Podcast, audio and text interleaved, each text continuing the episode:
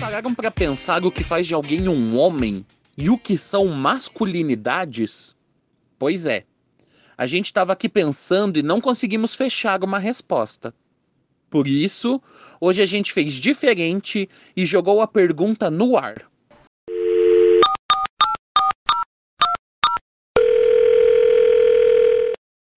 Eu sou o José Carlos, nascido em novembro de 87, um homem cis gay. Para mim, hoje, ser homem é se sentir enquadrado ou pertencente a um arquétipo que, que hoje se prevê pela nossa sociedade, pelo que vivemos. Mas para mim, acaba neste ponto. Qualquer outra atividade que você realize ou trabalho que queira executar tem a ver com a aptidão do ser e não com ser homem ou ser mulher. Nada mais é do que se encaixar dentro daquele grupo e daqueles comportamentos. Só por isso.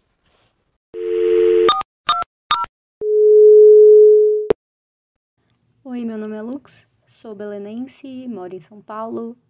Eu me identifico como pessoa não binária, transmasculina e acredito que o meu encontro com a masculinidade enquanto imaginável e desejável se deu principalmente a partir de relatos autobiográficos de pessoas transmasculinas não binárias, que foram me mostrando que havia outras formas de habitar o masculino que não a partir de um modelo é, cis heteronormativo de masculinidade muito rígido e, e violento, né? É, o que esses relatos foram me mostrando é que havia outras formas é, de pensar essa masculinidade, inclusive recebendo, acolhendo a fluidez de gênero. Olá, eu me chamo Vinícius, moro em Brasília, tenho 24 anos. E enquanto homem negro e gay, ser homem para mim é o tempo todo tentar alcançar algo que me parece assim, inalcançável. Era talvez isso. Hoje, para mim, ser homem é evitar ao máximo ser homem. É evitar cair nos vícios, nos, é, nos padrões destrutivos e ser cada vez menos homem. Como vocês viram, quando se fala em masculinidades, falamos em muitas experiências apesar de existirem sim coisas em comum aqui e ali. O modo como cada pessoa vivencia isso tem a ver com a raça, classe social, religião, escolaridade, lugar onde se vive e outras formas de diferenciação social. Hoje, o nosso papo é sobre isso, mas também é sobre cuidado, ou melhor, autocuidado. Afinal, o que masculinidades têm em comum com formas de autocuidado? Para responder isso, é só pensar aí. Quando você passa por alguma experiência de estresse ou desconforto emocional, você procura ajuda? Se tem algum problema de saúde, você vai ao médico ou numa farmácia pegar um remédio que viu no Google? Quando você se vê no espelho, você se sente bem?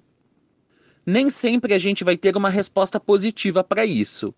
E não ter também não significa nada grave. O fato é que a gente precisa pensar um pouco sobre como lidamos com as possibilidades de ter uma vida melhor, cuidarmos de nós mesmos e dos outros. E também precisamos pensar se o fato de prestarmos ou não atenção nessas coisas tem a ver com as ideias sobre masculinidades que nos formaram e que a gente reproduz.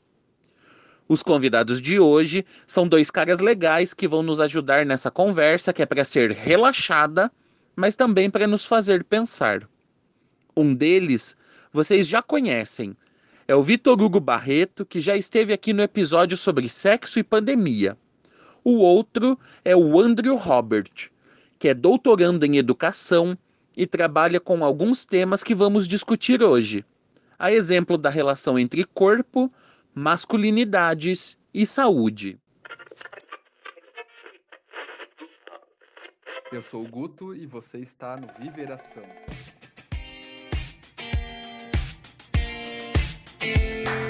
J'ai un peu de mal retrouver le sommeil quand je t'imagine à ces monts et merveilles. Alors j'enfile une veste et un verre de vodka. Si j'empeste la trouille et le tabac. Je danse jusqu'à. Eu queria que vocês comentassem como é que foi essa experiência de se perceber homem, se é que vocês se percebem como homens, né? E como que foi essa começar a pensar é, e a refletir sobre isso? É, é muito essa questão, ela toca em várias problemáticas assim, porque no meu caso eu fui não me descobrindo homem, mas não num sentido de que, ah, então você não estava me descobrindo homem, eu estava me descobrindo uma pessoa trans, por exemplo o que não seria né, um problema. Mas eu não estava conseguindo me enxergar naquilo que esperavam de ser homem. Né? Então, o tempo todo era um não reconhecimento disso, é, desses lugares, dessas preferências, do desejo, da construção do meu próprio corpo, da relação com o meu corpo.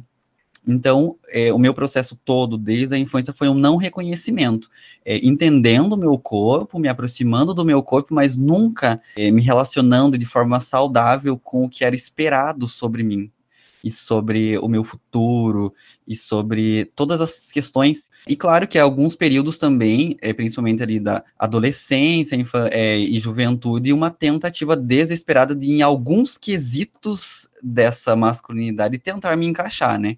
Para que eu conseguisse é, usufruir de determinados privilégios das relações, né, dos lugares, e, e, ser um corpo desejável também, né, que é uma das questões que mais nos moldam e nos fazem performar coisas que não tem nada a ver com a gente, que não tem nada a ver com a nossa subjetividade, com a nossa formação estética e tudo mais.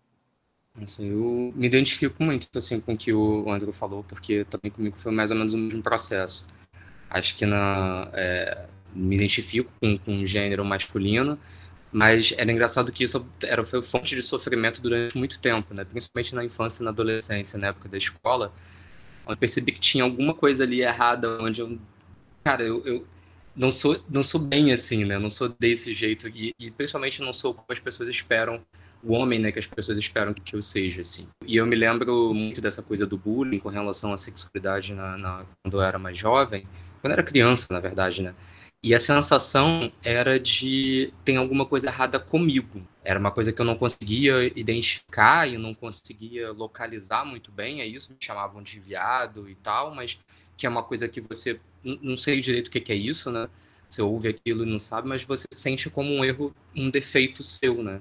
E que você não consegue mudar direito. Então eu acho que tem essa na terapia, né, a coisa de trabalhar esse lado de um, de um, de um defeito que você sente como seu e, e essa trabalho de confiança é uma coisa que demora muito, né? Pelo menos no meu caso demorou muito. Mas também passou um pouco por essa fase que o Andrew falou também de, mesmo já tendo consciência da minha sexualidade, de tentar corresponder a um ideal mais normativo, né? que tem a ver com corpo, com estética, com... Até hoje eu ainda tenho dificuldade de me libertar desses pilares que me dão segurança, né? Assim, mas estamos é, aí nesse processo, né? Sempre, o processo não acaba. Engraçado que eu me identifico bastante com o que vocês falaram, assim, sobretudo com a parte do bullying e com o questionamento na, na adolescência, né? Vindo de fora, principalmente, porque não era uma questão para mim. Eu acabei tendo que refletir sobre isso porque tinha os questionamentos na escola e, e talvez isso seja um, uma experiência comum a muitos gays, né, a muitos homens. A coisa da, da, da, da reflexão, e veio também num, num, trabalho corporal, que eu, que eu me lembro muito dessa questão da passabilidade, né, que eu queria pelo menos não não, não sofrer aquela. Sabe, eu sei que eu sou diferente, mas eu não quero sofrer essa violência esses ataques. Então eu tenho que ser o mais próximo possível dessa, dessa galera, né? então de, de engrossar a voz, de me limitar nos movimentos, né? Então, a, a gente sabe que a, a, masculinidade é uma coisa múltipla, né? Que existem vários modelos, não é, não é um modelo único. Mas, e que ela afeta também, digamos, esse, esse estereótipo ou esses padrões afetam de modo diferente as pessoas, de acordo com a condição social, de onde elas vivem também, é, de acordo com a identidade de gênero e até a orientação sexual. É, eu queria saber de, vo de vocês como vocês veem o conceito de ser masculino é, enquanto homens gays? Como que isso afeta a gente, né? Eu, me parece que afeta muito negativamente, assim, né? Porque, pelo menos do que eu vejo nas minhas pesquisas e um pouco do, do, do meio né, em que eu vivo e convivo, fica parecendo que, mais ou menos o que eu falei antes, da dificuldade que a gente tem de abrir mão do privilégio de ser homem masculino, assim. Eu percebo que tem essa desvalorização também do, do, do feminino, né? Qualquer coisa que transpareça a feminilidade. Eu acho que tem, tem, tem são várias coisas, né? Porque agora tá me vendo várias coisas na cabeça. Por exemplo, a questão da composição de um desejo também, porque aí a gente tem, quer desconstruir essa imagem da figura masculina, mas ao mesmo tempo a coloca como se, no, como se fosse o principal objeto de desejo né, dos gays. Então, são, tem vários atravessamentos, assim, que eu acho que a masculinidade está tá, tá presente na nossa vivência como, como homossexual, né? É, eu vejo que o que ocorre é que a, a, heteronormatividade, né, toda essa regulamentação da heterossexualidade, né, da norma, ela fica como uma sombra posta em todas as outras identidades de gênero e em todas as outras orientações sexuais, enfim. E ela permeia é, de uma forma tão, acho que violenta, mas ao mesmo, tempo, ao mesmo tempo tão silenciosa, que nós vamos aceitando e jogando com ela né? Então ela vira objeto de crítica e ambivalentemente ela também vira objeto de desejo. Ela constrói nosso corpo e a gente luta contra ela. É, e que não é, não é nem numa relação. Eu acho que, claro, quando a gente vai atribuir é, valor no sentido, ah, é hipócrita, então. Ah, grosso modo, a gente até pode viver dizendo isso. Acho que muitas vezes a gente fala isso, né? Nossa, no, no Instagram milita, milita, milita, mas na verdade, fora, na balada, só pega o padrãozinho. É, mas é uma ambivalência mesmo, é algo que está para além, assim, apenas da, da, do estado consciente. É uma questão, o desejo é um campo muito difícil da gente discutir, porque ele é, fica arraigado em várias questões, né, subjetivas. Então, o que eu vejo é que a heteronorma, ela vai o tempo todo estar como uma sombra que vai regular e vai conter. É do tipo, algumas sexualidades, algumas identidades de gênero é como se fosse possível. Ó, eu, nós te autorizamos você dar um passo, mas mesmo assim nós vamos te, te regular. Então você fica um pouco longe, mas ainda fica amarrado, assim, como se fosse um rodeio, que você é pego ainda com corda e puxado. Você não pode ir muito longe. Uma coisa que, que eu me lembrei, assim, do, do relato de... ouvindo o relato de vocês, é aquela velha. É uma frase que eu acho que muito homem gay ouviu. Ah, você pode ser gay, mas por favor, não seja mulherzinha. Né? Eu não sei se vocês já escutaram isso, mas. Eu ah, escut... mamãe, beijo, mãe. eu escutei muito isso, assim, de vários lugares, enfim. É uma coisa que é bem chato e bem. E, que, e até em termos de consequências com relação à saúde mental e autocuidado, eu acho que isso acaba influenciando negativamente né, a nossa vida, assim. Mas eu acho que vem de uma, de uma também de uma da percepção da, da realidade, né? Que é isso, as pessoas, os, é, os homens gays afeminados, eles realmente estão mais é, eu me lembrei, inclusive, é, Andrew, você falando das soluções, das negociações que a gente acaba fazendo, né, é, por causa da, enfim, por causa até do, de bullying, agressões e tal, desse, desse episódio da minha, da minha adolescência. Então, basicamente a história era assim: eu estava num colégio e cheguei nessa escola como meio aluno novo, pelo que eu me lembro, assim, enfim, vindo do sul, e isso lá no, em São Paulo. E aí comecei a sofrer bullying por ser, por ter trejeitos e por não ser muito masculino e tal. E aí eu, o meu, minha, minha solução foi, foi fazer amizade com um menino encrenqueiro da escola. É, enfim, me defendia da, das agressões, do bullying, enfim. E, e foi a minha solução na época. Mas é bem interessante você falar isso, que apesar de só, né, engraçado, eu acho que cada corpo vai encontrando suas formas meio recentes, porque, por exemplo, quando eu fui ler, né, a teoria sobre corpo abjeto, entender o que é abjeção e corpos abjetos e tudo mais, eu rememorei questões que eu vivi na escola, porque, por exemplo, quando você conta essa história, eu lembro que a minha saída foi me reunir com uma outra pessoa que ela também era excluída, mas por outro motivo, porque ele era um menino extremamente gordo. Nós dois ficávamos muito excluídos, e aí nós viramos amigos, e aí ele fazia isso de me defender, porque ele entendia o que era exclusão, e ele era muito grande, então os meninos tinham medo dele. Então, quando esses outros meninos me provocavam, ele me defendia. Ele batia, jogava uma carteira, batia firme, assim, eles tinham medo. Foi uma forma de resistência que não foi um processo consciente. Foi a, a, a exclusão, a margem que nós vamos ficando dentro daquela sala, nos reuniu como assim, amizades possíveis dentro dessa possibilidade. Então é possível mesmo, né? Cada corpo realmente corre atrás do seu para permanecer vivo mentalmente também, né? Não é só a questão do fisicamente, é mentalmente, subjetivamente. Pensando um pouco a questão da masculinidade, como que, como que você acha, Andrew, que ela se relaciona com a questão da, do autocuidado e da saúde? Nossa, muitas questões. Quando a gente pensa autocuidado, é, de uma forma não relacionando já diretamente à saúde, mas sempre vai estar diretamente ou indiretamente ligado, é, autocuidado e masculinidade parece que se constrói muito fora, a, a, é uma relação muito externa. O que, que aconteceu antes de, de entrar no da saúde? O que eu estava pensando sobre isso hoje, sobre a relação do autocuidado, é muito até aquelas relações que as pessoas dizem. É, ah, é porque a casa tá bagunçada porque é homem solteiro. Isso tem uma relação com o autocuidado, veja, no cotidiano. Não, a gente não está nem no campo da saúde. Claro que pode repercutir em questões de saúde, a falta de higiene, né, ali da, do seu dia a dia, da sua alimentação e tudo mais. Mas veja como isso está implícito que as pessoas, inclusive, validam assim. Não, é, ah, é homem solteiro, é casa de homem solteiro. É assim mesmo. E você cuidar da casa tem uma relação de autocuidado, principalmente quando você mora sozinho, ainda mais quando você mora sozinho, né?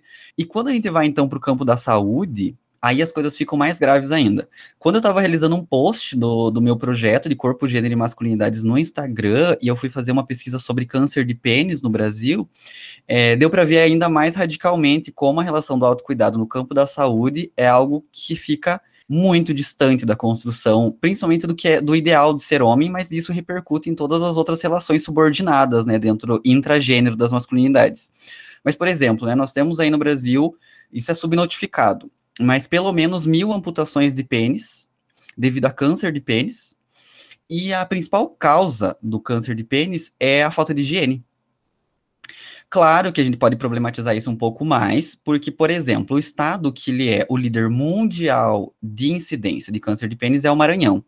Quando você vai pesquisar mais a fundo, as duas regiões do Brasil que mais têm incidência de câncer de pênis, elas são o norte e o nordeste. Quando você vai pesquisar um pouquinho mais a fundo, você vai ver que quais são as duas regiões do Brasil que menos têm acesso ao saneamento básico? Norte e Nordeste. Logo, estamos presos num looping que é a construção desse sujeito, a construção dessa subjetividade, construção da masculinidade, dessa questão do autocuidado ficar distante de si, e políticas públicas, processos educacionais, né, é, para se pensar a estimular esse homem, porque a prevenção é basicamente lavar o pênis com água e sabão.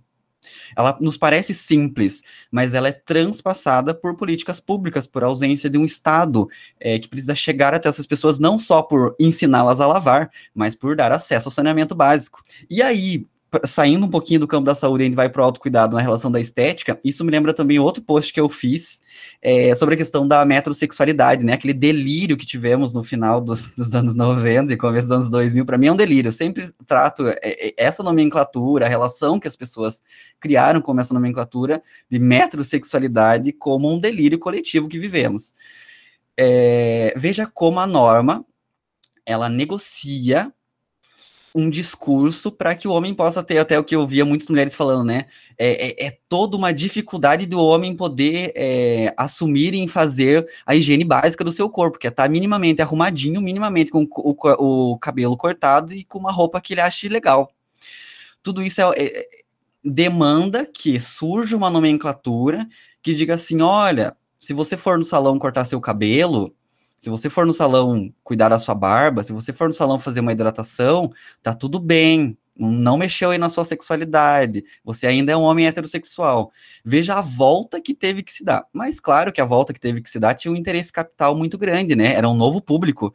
Tudo, tudo duplicou. Né, a partir do momento que essa metrosexualidade ficou ali, ah, então homem pode, homem pode, homem pode, homem pode, aí veio lá o David Beckham e tudo mais, ficar o ícone de, de, né, do que é a metrosexualidade, dessa questão de poder, ter essa relação com o autocuidado no campo estético, é, todos os produtos dobraram. Tudo que era dito só como feminino, ele tinha mais um interessado em comprar em venda. Concordo super, porque tem, tem essa coisa. Eu, eu ia, na verdade, no final falar o quanto que isso também é uma coisa inventada, né? Quando você falou do, do delírio, é do metrosexual, a primeira coisa que me, me, veio à cabeça foi isso, que eu vi, vi várias revistas na época é, falando aquilo como se fosse exatamente pensando em produtos, né? Pensando, então, em, em um mercado disponível para esse público, né? Criando ali, né? Era o, mer era o mercado capitalista criando alguma coisa. É, e como isso tinha a ver mais a partir desses interesses do que do que de fato de um fenômeno social acontecendo, uma revolução masculina, aonde finalmente os homens estavam atentando para a questão estética, tipo, não era isso, né? Mas eu concordo muito dessa dificuldade, aliás, não só com esses dados da saúde com relação ao câncer de pênis, mas eu acho que há muitos outros, tem uma tradição, inclusive no Brasil, de pesquisas relacionadas, tentando relacionar questões de, de saúde, de gênero, e mostrando o quanto a principal dificuldade na questão dos homens é essa atenção ao próprio corpo, atenção à própria saúde, de às vezes a pessoa já apresentar um quadro de dor, de sofrimento e não ir no médico, porque não quer ser essa pessoa que vai, esse homem que vai dizer que precisa de ajuda, esse homem que vai precisar se, se despir diante de um profissional médico, ou que vai precisar fazer exames, ou que vai, enfim, vai precisar de cuidados, né? Não, não, não nunca quer ser se colocar nessa, nessa posição, não aceita, é impensável.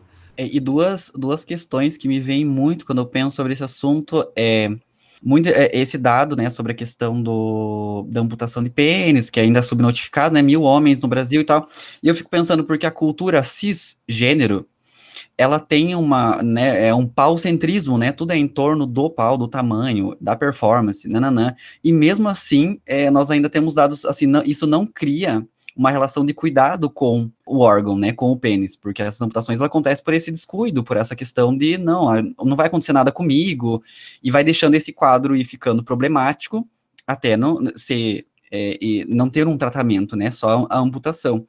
E a outra questão, que também a nossa relação, por exemplo, poderíamos fazer um levantamento entre nós quatro aqui, vamos ver se eu estou muito enganado, mas a nossa relação com quantas vezes nós vamos ao urologista. Se a gente pergunta para as mulheres à nossa volta e as vezes que elas vão ao ginecologista, é, por exemplo, é uma vez no ano no mínimo. E o homem só vai ir ao urologista se ele já estiver com algum problema. Ele não vai preventivamente. E isso ah, não, não é colocar também como uma vítima, ah, então precisa que alguém ensinasse os homens. Não é uma relação de vítima, vilão. A questão é muito mais além, né? Mas é como esse processo, desde pequeno, esse autocuidado ele vai refletir na vida adulta de quando nós precisávamos estar indo ao urologista pelo menos uma vez ao ano para saber se está tudo ok com o nosso corpo, por exemplo, né? Que é o que as mulheres fazem. É, peraí. Agora... mas, mas sério mesmo, ó, vocês aqui, quantas vezes vocês já foram na vida ao urologista, assim? Ah, eu fui, eu fui mais, mas inclusive um, algumas vezes eu fui como prevenção, assim, e o próprio urologista falou, mas por que, que você veio aqui? Por que, que é, você está vindo aqui se você não tem nada? Eu falei, não, por prevenção. Porque, enfim, eu não sei aonde que eu aprendi que eu tinha que ir uma vez por ano, mais ou menos. Mas aí eu, em, minha, em minha defesa, eu já fui mais em proctologista do que urologista. Me, não sei, me parece assim, pelo menos, principalmente no campo da saúde que eu trabalho, que é da, da prevenção, a IST e, a, e HIV, Acho que o que eu vejo que falta são políticas públicas que consigam dialogar de fato com públicos diferentes, né? Sim. É, acesso ele tem que ser universal, mas a maneira como você vai atingir aquela pessoa, ela não pode ser universal, ela tem que ser direcionada com discursos usando uma simbologia específica que vai atender aquele público, que é diferente, por exemplo, o público é, da, das mulheres que vão ao urologista e das mulheres que, que das, de outras mulheres que também vão ao urologista. Então, tem, tem, tem uma diferença assim, entre, esses, entre as mulheres trans e as mulheres cis, onde que elas precisam ser é, atingidas de formas diferentes, né? E acho que é, que é esse tipo de, de, de movimento que falta. É porque é, até porque o discurso médico biológico ele construiu o discurso sobre gênero e o próprio sexo biológico na história, né? Então é muito difícil você mover algumas coisas dentro desse discurso, até porque foi hoje eu até estava tava pesquisando sobre a questão dos índices de câncer de próstata também, né? Que entre os homens é o segundo que mais mais fatal e toda a polêmica também, né, do, do, homem fazer o exame de próstata devido a como ele é e como isso esbarra nas questões de masculinidade, né. É, mas é muito interessante porque, por exemplo, lá no é um, um, um site fala, chamado Oncoguia. E daí, como eles vão explicar o câncer de próstata, né? Eles explicam assim: ah, o câncer de próstata é assim, assim, assim, é, que dá na próstata que só homens têm. Né? Então, assim, há um discurso sobre gênero ali. Só homens têm. Quais homens são esses? Então, é, isso é para ilustrar como o discurso médico biológico, ele vai construindo o que é gênero na cabeça das pessoas. E aí elas não conseguem entender quando você fala o que é cisgênero, o que é transgênero. Elas não conseguem acessar essas nomenclaturas de forma mais naturalizada como os... É, aproveita, só aproveitando, Andrew, se você puder explicar rapidinho para o pessoal o que, que seria cisgênero Sim, vamos lá. Que é bem importante que eu usei essa forma, uma tentativa didática, porque como as pessoas, e às vezes não é na maldade, às vezes é, mas às vezes não é na maldade.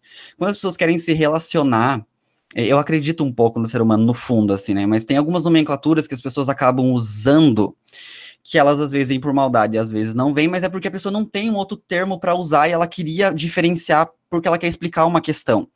Mas, por exemplo, as pessoas usam o termo, ah, mulher de verdade, mulher biológica. E aí existe um termo muito maravilhoso que dá conta de falar isso sem precisar ser transfóbico, que é, então, a mulher cisgênera. Então, o que seria a mulher cisgênera? Que seria a mulher que ela está em concordância com o gênero que foi atribuído a ela quando ela nasce. E aí, então, esse termo substitui. Então, em vez aí, você que está nos ouvindo, quando você quiser conversar, às vezes, sobre questões vai te faltar a palavra, e você vai tentar falar, ai, é, é, a mulher de verdade, a mulher biológica, usa então mulher cisgênera, que é essa mulher que o gênero que foi atribuído a ela quando ela nasceu, o gênero mulher, ela está em concordância com esse gênero. Por exemplo, né? Exemplificando através de mulher. E transgênero seriam os corpos que não estão em concordância com o gênero que lhe foi atribuído ao nascimento. E é muito importante pensar que, é, mesmo uma questão etimológica, a palavra cis e a palavra trans, elas teriam uma relação de opostas, né? Então, é, trans seria do outro lado e cis seria deste lado, a origem etimológica de cis e trans. É muito importante não entender cis e trans como lugares totalmente opostos, mas como lugares diferentes de gênero, né? Porque nós temos as relações binárias também, pessoas trans não binárias, elas não estão numa oposição, elas estão em outros lugares de gênero. Então, é, é, eu sei que ele é difícil, acaba ficando confuso, mas eu sempre gosto de falar isso, de a gente não tratar questões cis e trans como oposições, mas como lugares diferentes. Até mesmo para desnaturalizar que nós, homens cisgêneros que estamos aqui nesse podcast, somos os normais.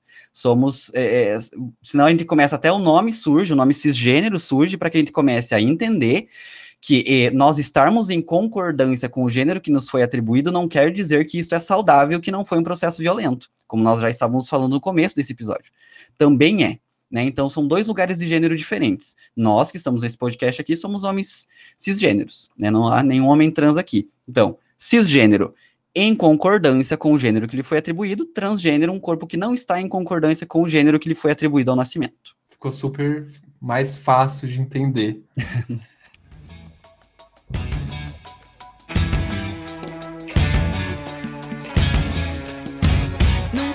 Rastro de cobra, nem coro de lobisomem. Correr, o bicho pega, se ficar, o bicho come. Porque eu sou é homem, porque eu sou é homem. Menino, eu sou é homem, menino, eu sou é homem como sou. Nunca vi rastro de cobra, nem coro de lobisomem. Se correr, o bicho pega, se ficar, o bicho come. Porque eu sou é homem, porque eu sou é homem. Menino, eu sou é homem, menino, eu sou é homem. É, pensando agora em termos de sexualidade dos homens que transam com outros homens. Como que você vê é, esse conceito da, da, masculinidade afetando a, a, nossa vida na cama? Você acredita que a, que a gente acaba reproduzindo vários estereótipos? É, se rola por, é, rola, por exemplo, ansiedades em termos de performance ou com a imagem? a questão do masculino tem uma coisa interessante porque é sempre, uma, sempre um, algo idealizado, né? O masculino que a gente poderia ter como chamar de masculino hegemônico, né? Que tem esse conceito, apesar de eu não gostar muito, mas enfim, tem, tem esse conceito que foi muito importante durante uma época pelos estudos, né? mas eles justamente eles colocam quanto que essa ideia ela nunca é alcançada ninguém nunca consegue nenhum homem não existe um homem no, é, no mundo que consegue alcançar esse esse padrão esse ideal de, de normatividade masculina né? enfim mas ele fica aí pairando né afetando a gente de alguma forma ele está totalmente relacionado àquilo que é, a gente faz na cama, né? Principalmente nós, homens gays, assim. Então, como isso afeta, afeta, por exemplo, na questão da, da desvalorização da, dos passivos sexuais, né? Onde tem essa ideia de, de da passividade é colocada numa, numa, numa hierarquia, porque é o corpo que é penetrado, é o corpo que se abre para outro homem. Então, Acho que isso também tem um pouco a ver com, por exemplo, esses valores da questão do cuidado do corpo que, e da saúde que a gente estava comentando, eles não são exclusivos dos homens, dos homens, heterossexuais, eles também estão presentes é, nos homens gays, assim, porque a gente, os homens gays também compartilham dessa, dessa masculinidade é, normativa, né? Tem uma coisa também que eu percebo muito nas minhas pesquisas, que é uma coisa da erotização do perigo também, né? Principalmente na questão é, da, da, da, da, quando a gente pensa prevenção, né? E eu acho que tem, tem a ver com, essa, com esse ponto que a gente estava falando no início, de uma sexualidade que é vista como errada desde o início, que é colocada sempre como algo desviado, então é algo que você faz ali escondido, no sigilo, com culpa, enfim, tem, tem esse lado, mas tem também uma coisa da, da masculinidade que é essa coisa de se colocar em, em, em, risco, né? E do prazer que isso pode trazer. Porque traz prazer, né? Não, isso não quer dizer, é claro, que os, os homens gays se coloquem mais em risco, né? Não, não, não, é, não, é, não é muito por aí. Mas, mas de pensar como esses valores normativos de masculinidade, eles também são estão nessa fonte de prazer, né? Ao, ao se colocar em situações de risco. Então, é, eu queria agora abordar um pouquinho a questão da digitalização dos encontros sexuais e afetivos entre homens. É, como que vocês veem a questão dos aplicativos como Grindr, Scruff, Tinder? É, vocês acham que essa mudança reforça alguma, alguns desafios como, que a gente tem na comunidade? Assim? Me parece que, que é um pouco reflexo daquilo que já acontece tem uma coisa que, que se percebe no, nos meios digitais, no sentido de que você pode ser agressivo ou pode ser violento, você pode fazer as coisas porque você tem uma certa parede, você pode fazer, falar o que você quiser e, e, é, e que aquilo não vai, não vai ter repercussões em você. Então, essa, essa questão dos preconceitos, elas podem ser destiladas de uma forma mais mais livre, porque você tem aquela coisa de, bom, eu me desconecto aqui, fico offline, bloqueio essa pessoa, deleto, apago ela, e ela não vai mais me importunar, eu não vou, ser, não vou mais poder ver. Então, talvez tenha uma, uma certa crueza ali maior, né, nessa, nessa, nessa questão. Mas, ao mesmo tempo que tem esse lado de que permite você, em que as violências, né, elas sejam mais, mais diretas, você também pode ser o que você quiser. Ela também dá uma liberdade de identidade maior nesse sentido. Né? Você pode colocar qualquer foto, você pode ser qualquer pessoa ali, você pode, enfim, criar personagens, performar coisas ali. É difícil colocar a internet como se fosse algo bom, como ela está positiva ou negativa nisso, né? Eu acho que é um, um campo de possibilidades aberto ainda. Eu acho que até a, a, questão do quanto que a internet permite é uma coisa que a gente ainda não tem muita noção, né? Em termos de, de, de, de possibilidades. Andrew, antes de você comentar, só queria fazer uma provocação. É, eu queria que você. Claro que você vai comentar essa questão da, da internet e dos, dos aplicativos. Só que eu, eu queria que você comentasse uma frase, é, uma não, duas, né? Que muitos homens estão na, nos aplicativos escutam. Eu já escutei, provavelmente vocês já escutaram. É, aquela frase, manda um áudio. E a segunda, a segunda frase é uma frase que a gente costuma ler nos aplicativos, que é aquela: não sou e nem curto afeminado. Então, manda ver aí. Tá, vou, eu vou tentar fazer um caminho pedagógico para fazer o encontro das duas. Eu acho que vem muito uma fala. Eu estava numa conversa é, com uma empresa e eu estava dividindo a fala com uma professora chamada Valesca Zanello, que ela é uma psicóloga, doutora em psicologia. E aí o que, que acontece? Ela lembra, né, a gente que a homofobia e a misoginia elas têm uma mesma raiz. Então, isso se desdobra em tudo que for correspondente na relação intragênero, nesse, nessas relações desses homens, né, das relações dentro das masculinidades. E aí, sempre essas relações que vão se construindo, ela tem uma raiz, por exemplo, quando a gente fala das masculinidades é, subordinadas, e aí as masculinidades gays entram nisso, ou as masculinidades afeminadas, é, primeiro é importante a gente pensar, né, primeiro descentralizar. Precisa, nesse momento, radicalmente entender que o problema raiz é a misoginia, o ódio ao feminino, a opressão ao feminino, e isso se desdobra nos nossos corpos e nas nossas vivências, porque aí tudo que representar isso, se aproximar disso, se relacionar com isso, também vai ser repugnado e odiado.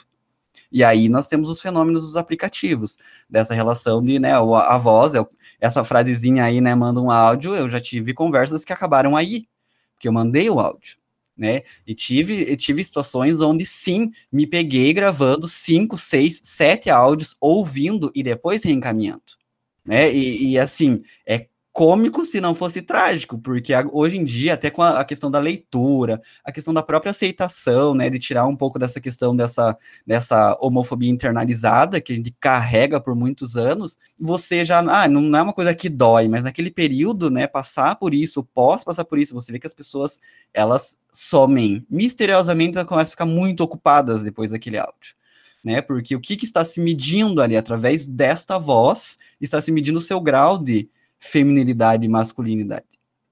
E muitas coisas vão ser decididas nessa relação a partir disso. E isso é extremamente violento, e isso faz com que a gente queira se tornar seres desejantes. Então a gente engrossa a voz mesmo. A gente fica treinando para engrossar essa voz, porque a gente quer se sentir desejado. E a gente se enquadra mesmo, a gente submete isso por muito tempo. Alguns não, alguns conseguem se resolver com isso muito mais cedo. E quando a gente vai lá sobre a, a continuidade ali do que o Vitor começou a refletir, sobre então o que, que é que aconteceu a partir da digitalização dos relacionamentos, né? Eu vou tentar não dar uma volta muito grande, mas é que o que eu tenho pensado ultimamente é um pouco dessa relação que a gente dualizou real e virtual, achando que essas duas coisas estão muito distantes, e eu acho que a humanidade vive às vésperas de entender que essa divisão não existe que nós convencionamos a virtualidade é, para que lá a gente possa ter uma liberdade, para que a gente possa ser cruel, para que a gente possa cometer várias coisas que nesse real, com muitas aspas, nós não podemos, porque tem um limite de controle muito grande, de punição, de legislação. Então, esse campo foi é muito cômodo para nós convencionarmos a virtualidade como um outro lugar, porque a gente mantém ele lá como esse lugar que tudo pode. Né? Nós gostamos de ter o lugar que tudo pode. Né? O lugar do, do próprio sigilo nesse campo, entre muitas aspas, do real, é, esse lugar, essa experiência do tudo pode, mesmo que escondido, mas tudo pode. Então, o virtual, ele acaba reproduzindo esse lugar do tudo pode, e a gente tem interesse em não colocar ele como real. Mas o que eu penso é que é, essa virtualidade ela tem efeitos muito reais. E quando, se a gente quer então manter esse pensamento binário de real e, virtual por hora, porque acho que ele não consegue ainda seguir, né, e pensar que tudo é a mesma coisa, que a gente dividiu por questões de interesse sobre isso. Se vamos manter então essa dualidade, o reflexo da virtualidade é que enquanto tivermos coisas mal resolvidas nessa realidade, a virtualidade vai só reproduzir as mesmas coisas, nós não vamos nos libertar. Então os aplicativos eles só vêm mostrando assim, ó, vocês não mudaram nada, então vai continuar reproduzindo as mesmas coisas, porque esse lugar tem implicações iguais da realidade. Só porque a gente ainda prefere achar que não. Concordo super, eu acho super. Me lembrou um pouco o tem um texto do Deleuze que é o atual, é o virtual e o atual, né? Em que ele, ao invés de fazer essa contraposição entre virtual e realidade, ele faz da, dos dois por, e porque tem um contínuo, né? Tipo, a, o virtual ele é sempre atualizado, né? Então fica um alimentando o outro, assim. Ele não ele não estava pensando na questão digital, mas acaba se encaixando assim muito bem, né? Porque é isso também, tem muito do, do que acontece no ambiente virtual também é, é, é, atualizado aqui, então é um movimento de, de contínuo, né? Tem muitas questões aí, né? Por exemplo, a questão do sigilo é uma coisa muito interessante. É, vocês querem falar, passar o contato de vocês, arrobas, falar alguma outra coisa, assim, para finalizar? Bem, eu quero agradecer muito pelo convite. Gosto muito desses encontros que a gente possa construir mais lugares como este. Para quem quiser aprofundar e continuar acompanhando é, discussões para além aqui do podcast, dos demais que estão aqui, o meu Instagram é Andrew Robert. Lá eu tenho posts semanais discutindo masculinidades em várias áreas: política, saúde, economia, história. E aí seria bacana contar com vocês lá acrescentando também, porque a gente vai construindo de acordo com as demandas, com os corpos, com os desejos. É, agradecer também o convite mais uma vez, participando aqui, já, já, já fã do projeto, né? Bom, eu não produzo conteúdo digital né, nas redes, mas enfim, quem quiser ir lá trocar uma ideia, conversar um pouco mais sobre as minhas, minhas, minhas pesquisas e o que a gente falou aqui hoje, é Vitor Hugo Barreto, nas todas as redes sociais. Acho que se você jogar meu nome no Google também você encontra alguns dos meus textos. Tá bem? Então tá bom, gente. Eu, eu, eu também adorei e muito obrigado. E até mais. Beijo, gente. Beijo, gente. Tchau, tchau. Tchau. tchau. O Viveração é um podcast produzido pela Aliança Nacional LGBTI+. A coordenação geral e roteiro deste episódio são de Augusto Mena Barreto, com textos de apresentação de Tiago Oliveira, que também é responsável pela mixagem e edição de som. A locução inicial é de Matheus Freitas, a arte de Camila Córdova e a gestão de mídias sociais de Alisson Souza. Breno Gonçalves é responsável pela secretaria do projeto. Se você tem algum comentário, dúvida ou sugestão, pode entrar em contato com a gente pelo e-mail viveraçãopodcast@gmail.com ou pelo nosso canal no Telegram @viveração. E não deixe de seguir a gente nas nossas redes sociais, arroba Viveração Podcast no Instagram e arroba Viveração no Twitter. Lembrando que Viveração em todos estes casos é sem cedilha e sentiu. As fontes e recomendações feitas ao longo do episódio, assim como as músicas de trilha, estão na descrição do episódio. pour de. Tu seras viril, mon kid. Tu ta puissance masculine pour contrer cette essence sensible que ta mère nous balance en famille. Elle fatigue ton invulnérable Achille. Tu seras viril, mon kid. Tu compteras tes billets d'abondance qui fleurissent sous tes pieds que tu ne croiseras jamais. Tu cracheras sans manière en tous sens des fils et dopés de chair, de nerfs, protéines. Et tu seras viril, mon kid? Tu brilleras par ta force physique. Ton allure dominante, ta posture de caïd et ton sexe triomphant pour mépriser les faibles. Tu jouiras de ta rude étincelle